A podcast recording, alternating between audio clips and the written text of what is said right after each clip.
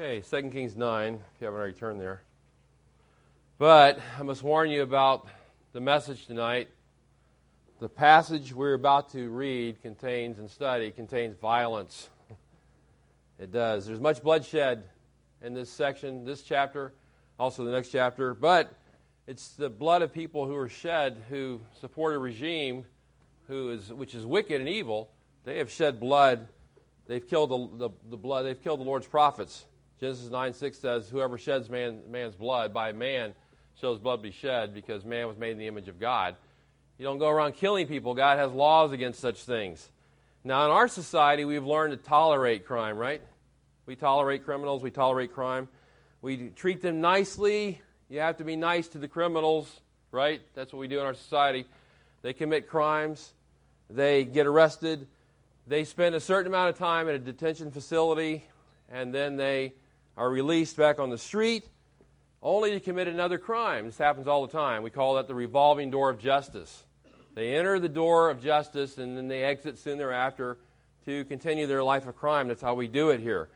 Uh, they usually get a slap on the wrist. They're told not to mis- misbehave anymore, and then they go back to the life of crime. That's the American system of justice in action, by the way. I don't have to tell you that. You hear that every day in the newspaper, in the, uh, on the, on the uh, computer, or wherever you get your news from, radio. So, why am I bringing this up? Well, in, in this chapter, in the next couple chapters, there's another system of justice we're going to be talking about. Only this one gets real results. People aren't slapped on the wrist, they don't get away with their evil. They, uh, they're not just told to mis- misbehave anymore because the judge and the jury, in this case, this system, don't, they don't work that way. People get their just desert. I'm talking about the Lord's system of law and order. This system is different from the American system of law and order. He's a merciful judge, definitely. He is merciful to those who repent and want to get right with Him and turn to Him. He will forgive them. Only they'll pay for their they'll pay the consequences for what they've done. Still, but those who refuse to honor the judge and the jury, or even for, uh, you know, bother to show up at the court date, he's not going to he's not going to let them slide on these things like our system of justice would do. He's not going to let that go by. He's not going to be mocked. The house of Ahab has a long rap sheet. In fact, there are basically Ahab and Jezebel, and that crowd are career criminals. They do things that are evil in the sight of the Lord. They commit crimes against the Lord. They commit crimes against his people. They kill the Lord's people. They think they're going to get away with it, but they will not. Why? Because, as we're going to find out tonight, there's a new sheriff in town. And this guy is a gunslinger for sure. He's not to he's to shoot to kill this guy is. He doesn't mess around. We're to find out who that is momentarily. Now, in order to really understand this passage in 2 Kings, first of all, turn to 1 Kings. Go back with me, if you would, to 1 Kings chapter 9, 19, rather. 1 Kings 19. We have to go back because something took place back then that's been, I've been waiting for it to unfold since that time. It's starting to unfold. It's starting to unfold in chapter 8 of 2 Kings, by the way. 1 Kings 19:15. The Lord is giving instructions to Elijah, J A H, not Elisha, Elijah back there. And look at verse 15, 1 Kings 19:15. The Lord said to Elijah, "Go return on your way to the wilderness of Damascus, and what you when you have arrived, you shall anoint Hazael king over Aram, and Jehu the son of Nimshi you shall anoint king over Israel." And Elisha, the son of Shaphat of Abel Meholah, you shall anoint as prophet in your place. It shall come about the one who escapes from the sword of Hazael, Jehu shall put to death. The one who escapes from the sword of Jehu, Elijah, Elisha shall put to death. So there's three people mentioned here. These people the Lord will use as instruments of judgment upon the nation of Israel Hazael, Jehu, and Elisha. The first of these instruments is Hazael. We saw that at last week in 2 Kings chapter 8. Elisha tells Hazael, You're going to be the king of Aram, the nation just north of Israel, king of Syria or Aram, same thing. You're going to be the king of that nation. And he started to weep, the prophet did. And Hazael says, Why are you weeping? And he says, Because I know the evil you're going to do. I know you're going to wield the sword against my people Israel. And you're going to do a lot of horrible things and commit murder and death and mayhem. But that was all a part of God's judgment on Israel for sinning against him. And so that would happen. Now let me skip Jehu in this passage for a minute, the second instrument of judgment, and go to, uh, go to the third instrument of judgment, Elisha. It says here, uh, whoever escapes the sword of Jehu, Elisha will kill. Now, Hazael and Jehu are going to be kings. They're going to use the sword, actual swords. But then it says, if someone escapes from those guys, Elisha, the prophet, will kill them. Well, I don't see Elisha going around killing people with an actual sword in these passages we've been reading. But Hosea 6 5 says something very interesting. The Lord says there, Therefore I have slain them, I have slain Israel and Judah by the prophets, it says. I've slain them by the prophets uh, because it says there, um, I have slain them by the words of my mouth. In other words, the word of God is slaying people. He's, he is getting his word out to them, and, and they are being slain by that. Elisha slew people by the word by the weapon of the word of God that came out of his mouth. That's the judgment that he used. Remember in 2 Kings chapter 2? He pronounced judgment on these, you know, these gangbangers that came out, these hoodlums that came out that I don't think they were small children in 2 Kings 2, by the way, innocent children. I think these guys were teenagers bent on trying to get him, trying to take him out. And so he called out, uh, he cursed them with his mouth by the word of the Lord, cursed them, and 42 she bears come out of the forest and kill them. 2 Kings 2. So he was the third instrument of judgment. Elisha was.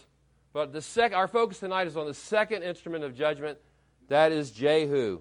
All that follows in 2 Kings chapter 9 and chapter 10 is a result of this prophecy found in 1 Kings 19. Two main points tonight we're going to look at. Number one, Jehu, the appointed executioner. And number two, Jehu's executions. Let's first of all look at Jehu, the appointed executioner. And that is found, Stephen already read it for us in verses 1 to 13. And from our reading, I hope you were listening to that reading. From our reading, we find out the, that the appointed executioner is Jehu. Look at verses 1 to 3. We'll read a few of these verses. Elisha the prophet called one of the sons of the prophets and said to him, Gird up your loins and take this flask of oil in your hand and go to Ramoth Gilead. When you arrive there, search out Jehu, the son of Jehoshaphat, the son of Nimshi, and go in and bid him rise from among his brothers and bring him to an inner room. Then take the flask of oil and pour it on his head and say, Thus says the Lord, I have anointed you king over Israel. Then open the door and flee and do not wait. I'll, I'll, this is Jehu's going to be the executioner. He's going to be God's hitman, if, if you will. He's going to be the assassin who renders serious judgment on the house of Ahab. That's why I am rightfully calling him the executioner, the appointed executioner of God. And uh, you're going to soon find out he's going to live up to his title. And I get a sneaking suspicion from reading these chapters that he enjoys his job as the executioner. You'll see that. Now you're going to notice it's not Elisha who anoints Jehu. Elisha's the guy, logically, you would think, would anoint Jehu to be the king. He doesn't do that. He gets somebody else to do that.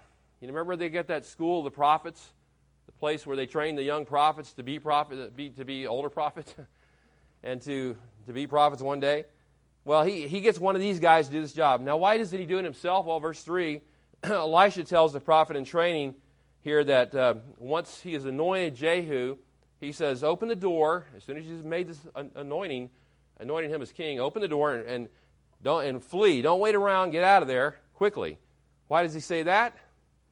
Because what is happening here is they are staging a coup against the government of Israel. They're toppling, they're overthrowing. It's a government takeover, is what it is. They're getting rid of one king. There's already a king in Israel in charge. His name is Joram. Only he's the son of Ahab. And God has said, I want to judge the house of Ahab. There's the king in charge, but Jehu's going to be the new king. And in this situation of a takeover, you don't want to be dilly dallying around, okay? You want to get the job done and get it done quickly.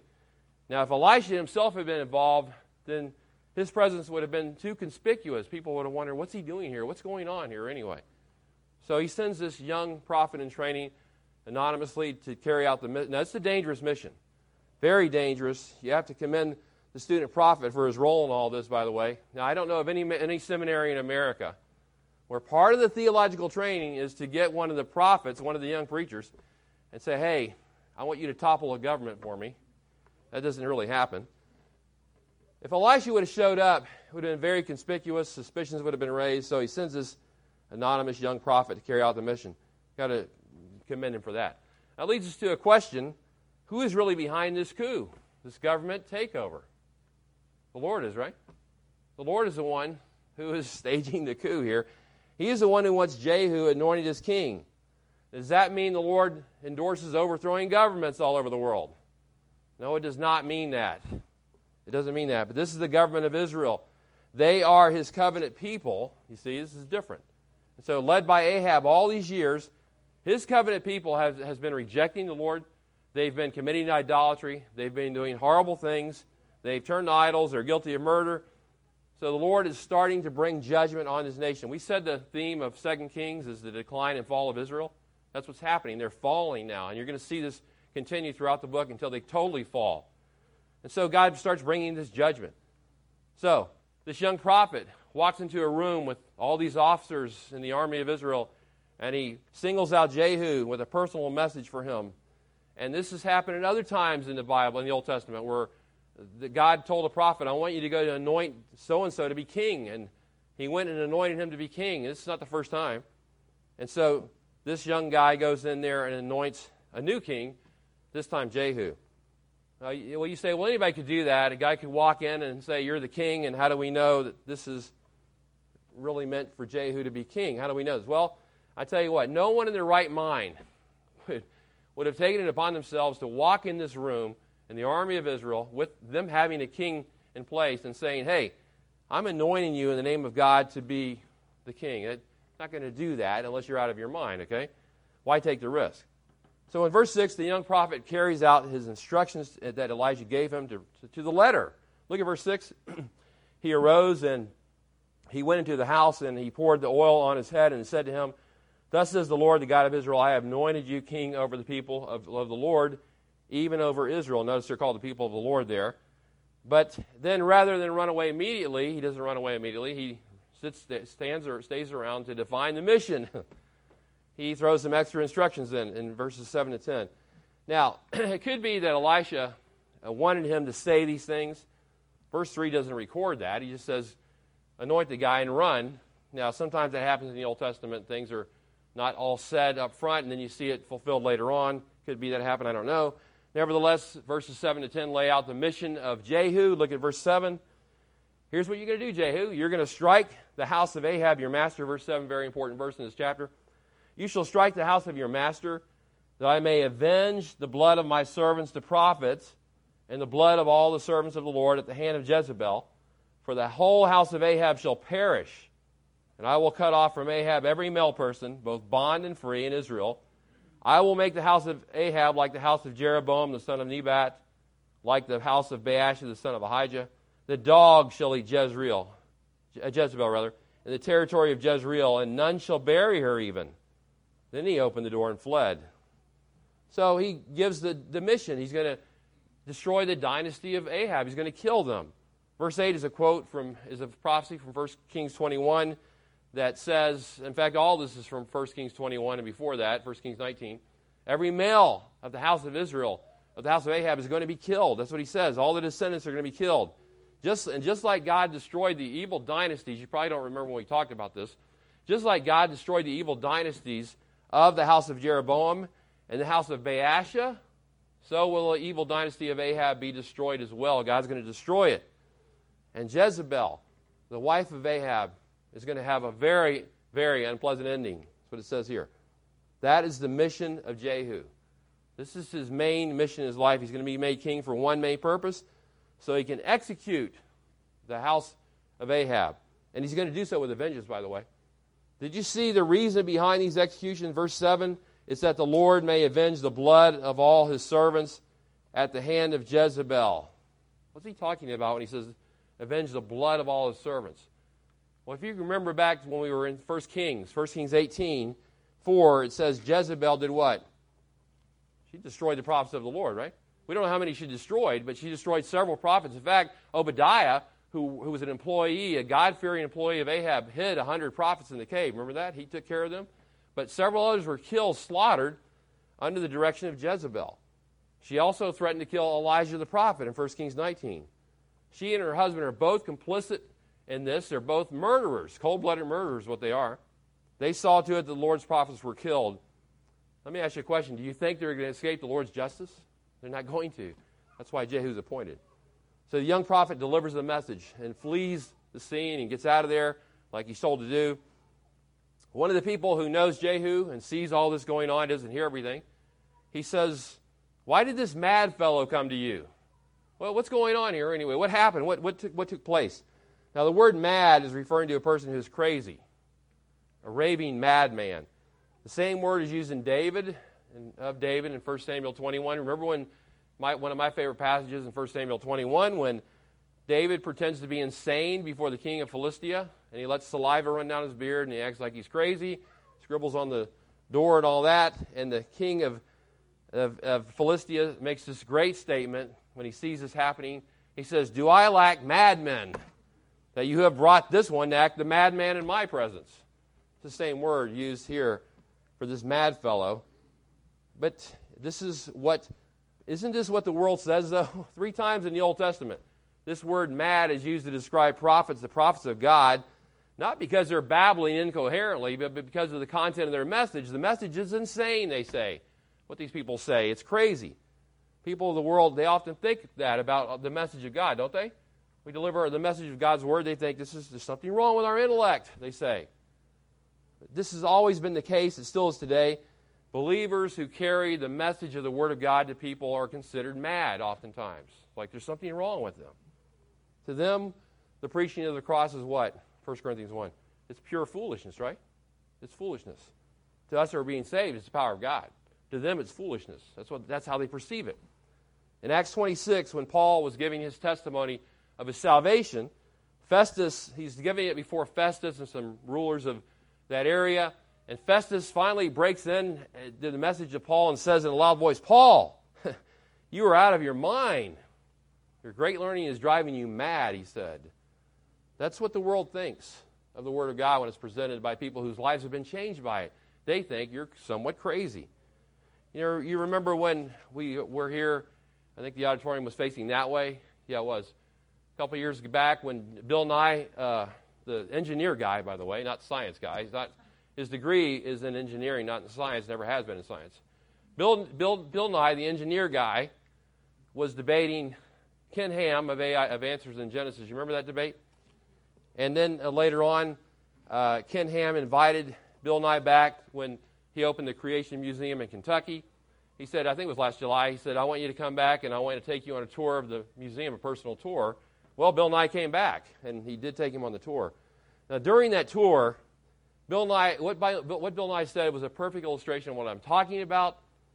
He said this the great Bill Nye, right? The science guy, engineer guy, whatever he is. Bill Nye said, It is not crazy to believe that we are descended from Martians. It's not crazy to believe we are descended from Martians. That's not crazy.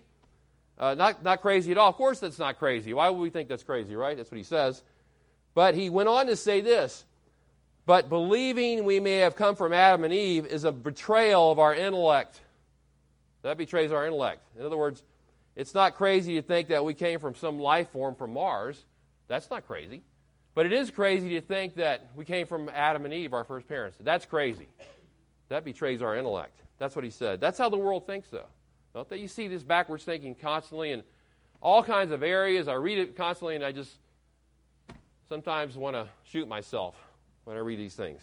Don't be surprised if the world thinks that as a believer in your workplace or wherever that you're a little bit crazy, something not right with you. So the young prophet here is referred to as being a mad fellow, somewhat out of his mind. What did this guy say to you anyway, Jehu? What's this all about? Well, Jehu apparently trying to keep it all under wraps. You know, this is a coup, right? Keep this thing quiet. He says, You know the man in his talk. In other words, trying to pass it off. It's not a big deal. Don't worry about it. But the guy says, No, you're lying. What really happened? And he said, Okay, guys, I've been anointed to be the king of Israel. Well, what would you think the reaction would that be? Uh, would be to that, right?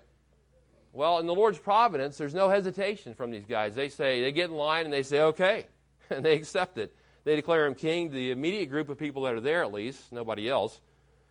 So we can correctly call him the executioner king because that's what he's going to be. But secondly, let's notice the executions. The executions. That's in the rest of the chapter. In fact, he's going to have several people executed. That's what his job is, right? He's an executioner. He's going to have several people taken out. These executions are going to start in chapter 9, verse 14. They're not going to stop until chapter 10, verse 28. It's going to go on for like two chapters here. It's going to be much bloodshed, but tonight we're only going to look at chapter 9. First of all, let's notice the first execution, the execution of King Joram. The execution of King Joram. Look at verse 14. So Jehu, the son of Jehoshaphat, the son of Nimshi, conspired against Joram. Now Joram, the king, was with all Israel, was defending Ramoth Gilead against Hazael, king of Aram. King Joram returned to Jezreel to be healed of the wounds which the Arameans had afflicted on him when he fought with Hazael, king of Aram. So Jehu said, If this is in your mind, then let no one escape or leave the city to go tell it in Jezreel. Then Jehu rode in a chariot and went to Jezreel, for Joram was lying there. Ahaziah, king of Judah, had come down to see Joram. Now the watchman was standing on the tower of Jezreel, and he saw the company of Jehu as he came, and he said, I see a company. And Joram said, Take a horseman and send it to meet them, and let him say, Is it peace? So a horseman went to meet him, and he said, Thus says the king, Is it peace? And Jehu says, What have you to do with peace? Turn behind me. And the watchman reported, The messenger came to them, but he didn't, he didn't return. Then he sent out a second horseman who came to them and said, this, Thus says the king, is it peace? And Jehu answered, What have you to do with peace? Turn behind me. The watchman reported, He came even to them, and he did not return. And the driving is like the driving of Jehu, the son of Nimshi, for he drives furiously. Then Joram said, Get ready. And they made his chariot ready. Joram, Joram king of Israel, and Ahaziah, king of Judah, went out, each in his chariot, and they went out to meet Jehu and found him in the property of Naboth the Jezreelite. When Joram saw Jehu, he said, Is it peace, Jehu? And he answered, What peace, so long as the harlotries of your mother Jezebel and her witchcrafts are so many? So Joram reined about and fled and said to Ahaziah, there is, This is treachery, O Ahaziah. And Jehu drew his bow with his full strength and shot Joram between his arms. And the arrow went through his heart and he sank in his chariot. then Jehu said to Bidkar's officer, Take him up and cast him into the property of the field of Naboth the Jezreelite for I remember when you and I were riding together after Ahab his father, that the Lord laid this oracle against them. Here's the oracle. Surely I have seen yesterday the blood of Naboth and the blood of your son, says the Lord, and I will repay you in this property, says the Lord. Now then, take and cast them into the property according to the word of the Lord. All right, what's happening in this scene is this Joram and Israel are defending, they're in battle against Hazael, who's, who's one of the instruments of judgment against Israel. They're in battle against Hazael and Aram. Joram gets wounded in battle and goes back to his hometown of Jezreel to recover. Jehu was also in Ramoth Gilead, that's where he's anointed king.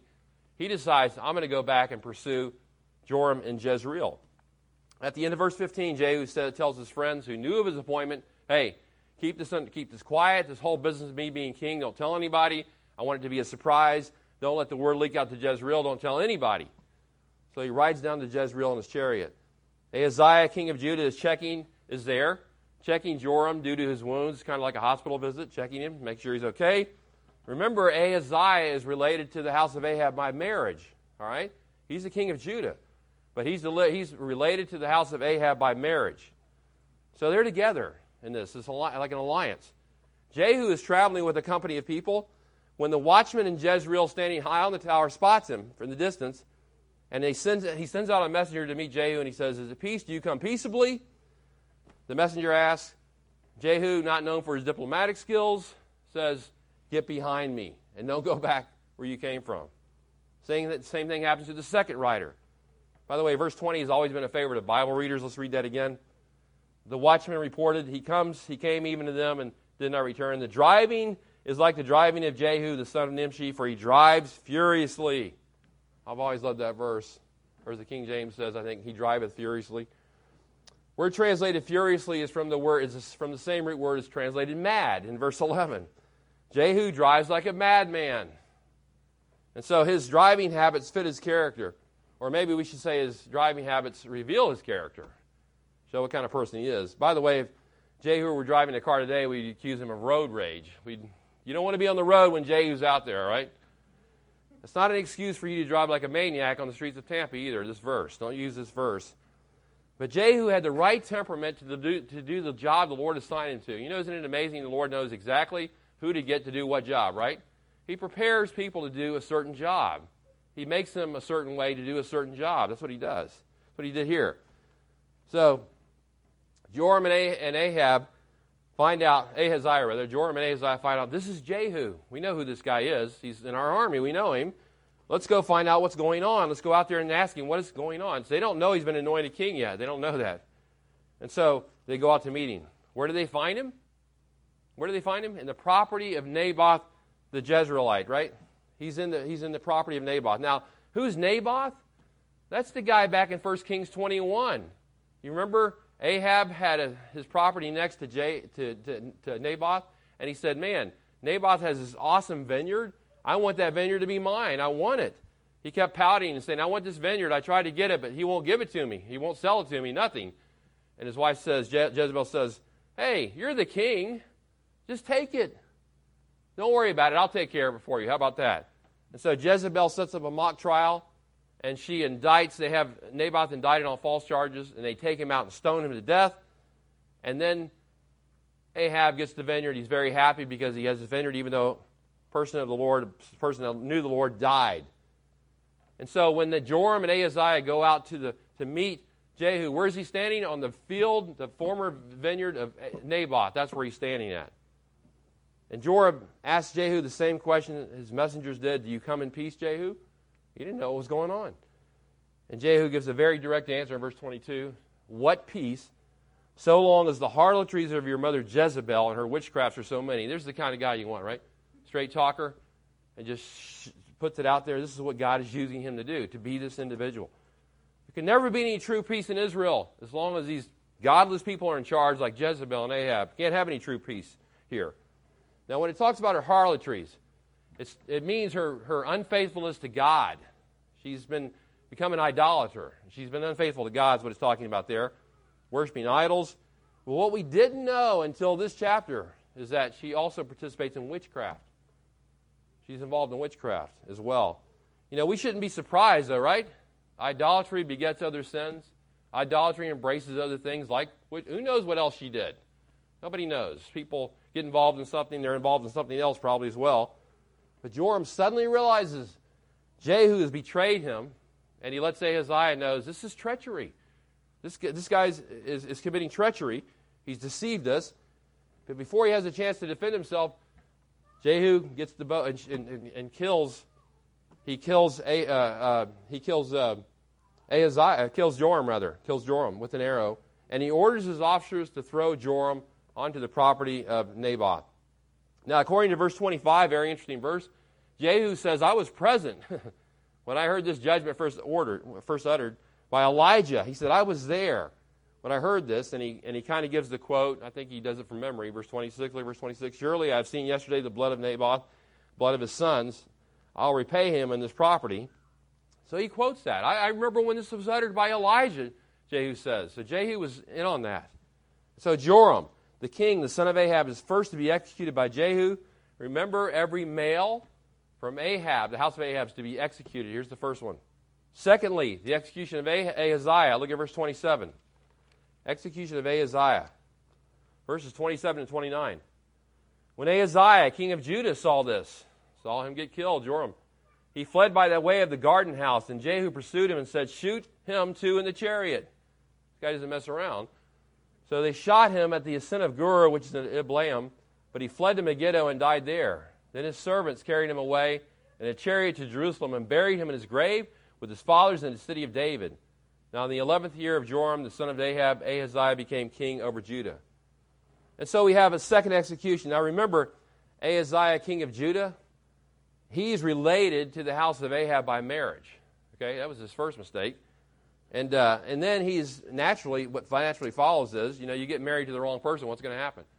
You're going to kind of walk in their way, right? He walks in the ways of the kings of Israel, 2 Kings chapter 8 says. And he's aligning himself with Joram, the son of Ahab. So he's guilty by association. What do you think Jay is going to do?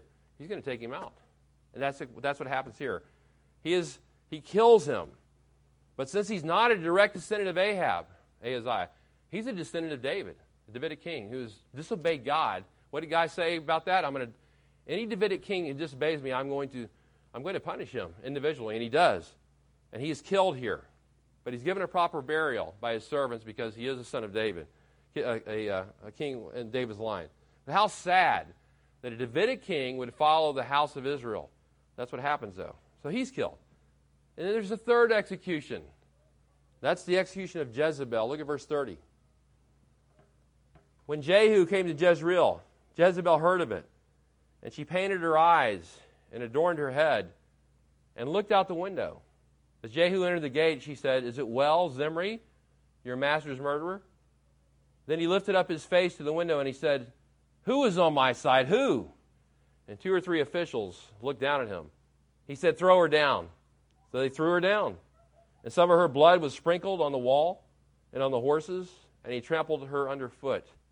When he came in, he ate and drank and said, See now to this cursed woman and bury her, for she is a king's daughter.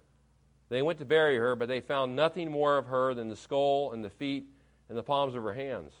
Therefore they returned and told him, and he said, This is the word of the Lord, which he spoke by his servant Elijah the Tishbite, saying, In the property of Jezreel the dog shall eat the flesh of Jezebel, and the corpse of Jezebel will be as dung on the face of the field and the property of Jezreel, so that they cannot even say, This is Jezebel. We won't even recognize her, he says. Now, verse 30 has been used, unfortunately, by many preachers over the years to keep you women from wearing makeup. Verse 30.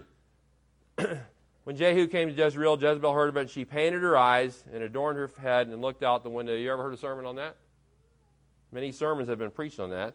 The reason that they say that you can't wear makeup, and they actually preach these sermons, is because uh, Jezebel wore makeup. She's a wicked woman, so Christian women should therefore not wear makeup. And there are churches who will not allow women to wear makeup in them. But I don't think, I don't think that the intent of verse 30 is to put Revlon out of business or to put Maybelline out of business or CoverGirl. Yeah, pretty good, huh? I didn't actually know those facts until I asked somebody about them. I didn't know that. Thank you, Sandy, for that information. Nor is Jezebel trying to seduce Jehu, as some have said. It's not happening either here. Not a good, that's not working here, okay? So, why did she paint her eyes? Why did she adorn her head? In all probability, it's because she wanted to look like a queen and act the part of a queen, probably. That's probably why she did it. That's what many think. She has always acted with authority, usually behind closed doors, within the safe confines of the palace. You remember how she goes, gives orders, kill the Lord's prophets. I'm going to kill. I'm going to kill Elijah. She's always inside the palace saying these things, right? But now she is at the window and she openly defies Jehu. She insults him. It's a great insult in verse 31 by calling him Zimri, your master's murderer. Verse 31, as Jehu entered the gate, she said, Is it well, Zimri, your master's murderer? Well, what did she say that for? Well, in 1 Kings 16, this, a lot of these things go back to 1 Kings 16 to 21. There was a man named Zimri, if you remember when we went through that chapter. Zimri was a servant of Baasha the king at the time. And in fulfillment of prophecy, Zimri kills his master Baasha, kills that king. So, in effect, Jezebel is saying, You're no better than Zimri was. You killed, just like Zimri killed Baasha the king, you killed uh, uh, Joram the king as well. You're just a, a, killer of kings, is all you are. That's all in 1 Kings 16. Well, Jehu's unfazed by the comment. You think Jehu cares about this? He's told, Jehu doesn't care about any of this. He's totally unfazed by anything, right? Totally unfazed by the comment. He says, Who's on my side? a few attendants of Jezebel come out, and you know, and they're and they are. The word is eunuch, actually. The officials, maybe over a harem, even. They they come out there and they they're like, uh, he says, throw her down. Okay, they know they can't resist this, you know, Jehu and his people and his army and all that, so they just toss her out. Probably, apparently, a rather high building they throw her down from. This is a really gruesome death.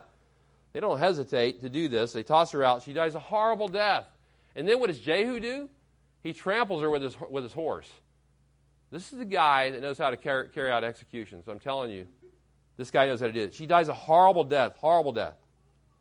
But all this killing has made Jehu hungry. Look at verse 34. This is right after he tramples her underfoot with a horse. When he came in, he ate and drank. This, guy, this is the guy you want to be the executioner if you, have, if you need, need such an individual, right? Uh, he decides to take a lunch break. I'm hungry. So he eats, and during the lunch break, he tells his men, you know, he says, This woman is actually, after all, the daughter of a king. She's royalty. She deserves a proper burial, but this is all sarcasm because he knows she's a cursed woman, cursed by God especially. And his men can't even go out to find, can't even find Jezebel, only parts of her, can't find all of her. You know, back in those days, uh, wild dogs roamed around, uh, scavenging whatever they could find to eat. They were hungry all the time, starving. And so they ate wherever they found, whatever these creatures were, and because they were hungry. And so they do so here as well. And so Jehu has executed his third victim. The prophecy concerning Jezebel has come true. Horrible death. Yes, it is horrible. But think of all the horrible things that Jezebel did. Now, don't let the stark reality of this passage let you forget what evil Jezebel did. Don't forget about. You know, we have this thing in our country where we feel sad for the we feel sad for the killer, right? Instead of the victims. I don't know why we do this all the time. Why do we always do this? What about the victims who have been killed and hurt and and all that. What about those people? And so you don't forget what Jezebel did. 1 Kings 18:4. Jezebel destroyed the prophets of the Lord, it says. Destroyed them. Several of them. 1 Kings 19:2. Jezebel threatens to kill Elijah the prophet. I'll kill you. 1 Kings 21. Jezebel arranges for the murder of Naboth and has him killed. 2 Kings 9 7. Look there again with me. 2 Kings 9 7. You shall strike the house of Ahab, your master, that I may avenge the blood of my servants, the prophets, and the blood of all the servants of the Lord at the hand of Jezebel. Jezebel gets what's coming to her, as the Lord has said. She gets his justice. That's what's happening here. So don't look upon Jehu as some renegade running around like a serial killer trying to kill people in government. That's not what he's doing here. The Lord has appointed him to be his executioner. You know, as we close out here, do you know the, the, uh, one of the main functions the Bible teaches, one of the main functions of government is to see to it that criminals are prosecuted. Do you know the Bible teaches this? The time is to fit the crime. And this is, in this nation, the covenant nation of Israel, these people were breakers of the laws of God and of men. Both were true. And God uses his appointed king to carry out justice. That's what the government should be doing, by the way. That's what the Bible teaches. Whether they're criminals or government officials, or whether they are in the private sector, the government is to take care of law and order. Look at, turn with me as we close to Romans chapter 13. Romans 13, 1 to 5. Romans 13.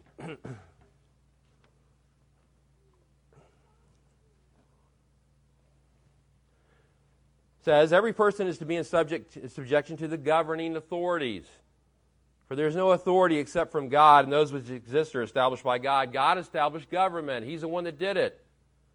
Therefore, whoever resists authority has opposed what? The ordinance of God. Resisting uh, authority, opposing God, same thing. Those who have opposed will receive condemnation upon themselves, for rulers are not a cause. What are they driving at here? Verse 3 Rulers are not a cause of fear for good behavior, but for evil. Do you want to have no fear of authority? Do what is good, and you will have praise from the same. For it says in verse 4 For it is a minister of God, government, referring to, actually, this is referring to law enforcement, law enforcement arm of government. government. It is a minister of God to you for good. You ever thought of law enforcement slash government as a, as a minister of God? For good. But if you do what is evil, be afraid. You break the law, you do what is evil, be afraid, for it does not bear the sword for nothing. What do you do with the sword back in those days? You kill people, right? What do you do with a gun if you're in law enforcement now? You kill people, or you threaten to kill people, or it's, it's a way to get people to obey, right? It says, it does not bear the sword for nothing. It's the minister of God, an avenger. The government, law enforcement, is an avenger who brings wrath on the one who practices evil. That's their job. That's what they're supposed to do. Therefore, it's necessary to be in subjection not only for, because of the wrath, but also for conscience sake. What Jehu did is what a government is supposed to do. Or may, you know, maybe not the same methods. His methods were crude and more like the Wild Wild West system of justice. But he got the job done, right? Fulfilled prophecy. You know, I bet if Jehu were alive today and he were in a top position in law enforcement in America, crime would be a lot less. Would you think maybe? You know, uh, Chicago could greatly benefit from Jehu, by the way, because last year uh, the uh, combined the combined murders of New York and Los Angeles did not surpass the total murders of Chicago alone. That's sad. When you, when you, I keep up with these kind of things. That's sad uh, when that happens, right? They could benefit from a Jehu these days. Romans 13:4 refers to the law enforcement arm of government by the phrase minister of God. That word is translated deacon elsewhere. Same word for deacon, minister, right there. Deacon is one who serves the church, servants of God, servants of the church. Law enforcement is a servant of God and society. Have you ever thought of them like that? Servant of God and society. They are, without law enforcement, we'd have utter and complete and total what? Disaster and chaos on our hands, right? Nothing would be, go right. And, and yet in our country, law enforcement people are being ambushed. That's a, a sad state of affairs. Criminals don't like law enforcement. Why?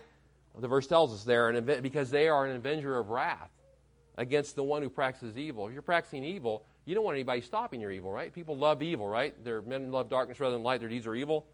They love evil. They practice. They love practicing evil. They love making money doing evil. So they don't like it when their evil shut down. That's what the government's supposed to do. 1 Peter 2.14 says government is for the punishment of evildoers and the praise of those who do right. This is the will of God for government according to the Word of God. You say, well, the system is flawed. Yeah, every system of man is flawed. Doesn't matter what the system is. You have sinners, and think about this. You have sinners in charge of government who themselves govern sinners, right? It's just one big circle here. You have sinners committing crimes, and you have, and the whole business of law enforcement is very complicated.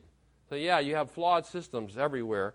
But thank God that He's established some kind of law and order in our world, or we'd have lawlessness and disorder every, on every hand. Do you see how wise it is of God to do this? For every country to have law and order of some kind? Do you see how the wisdom of God in all this?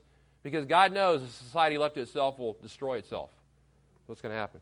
Now, you may think Jehu is cruel, but Jehu carried out justice against evildoers just like the Lord wanted him to do. He did it. His word was fulfilled. The Lord will get his justice sooner or later.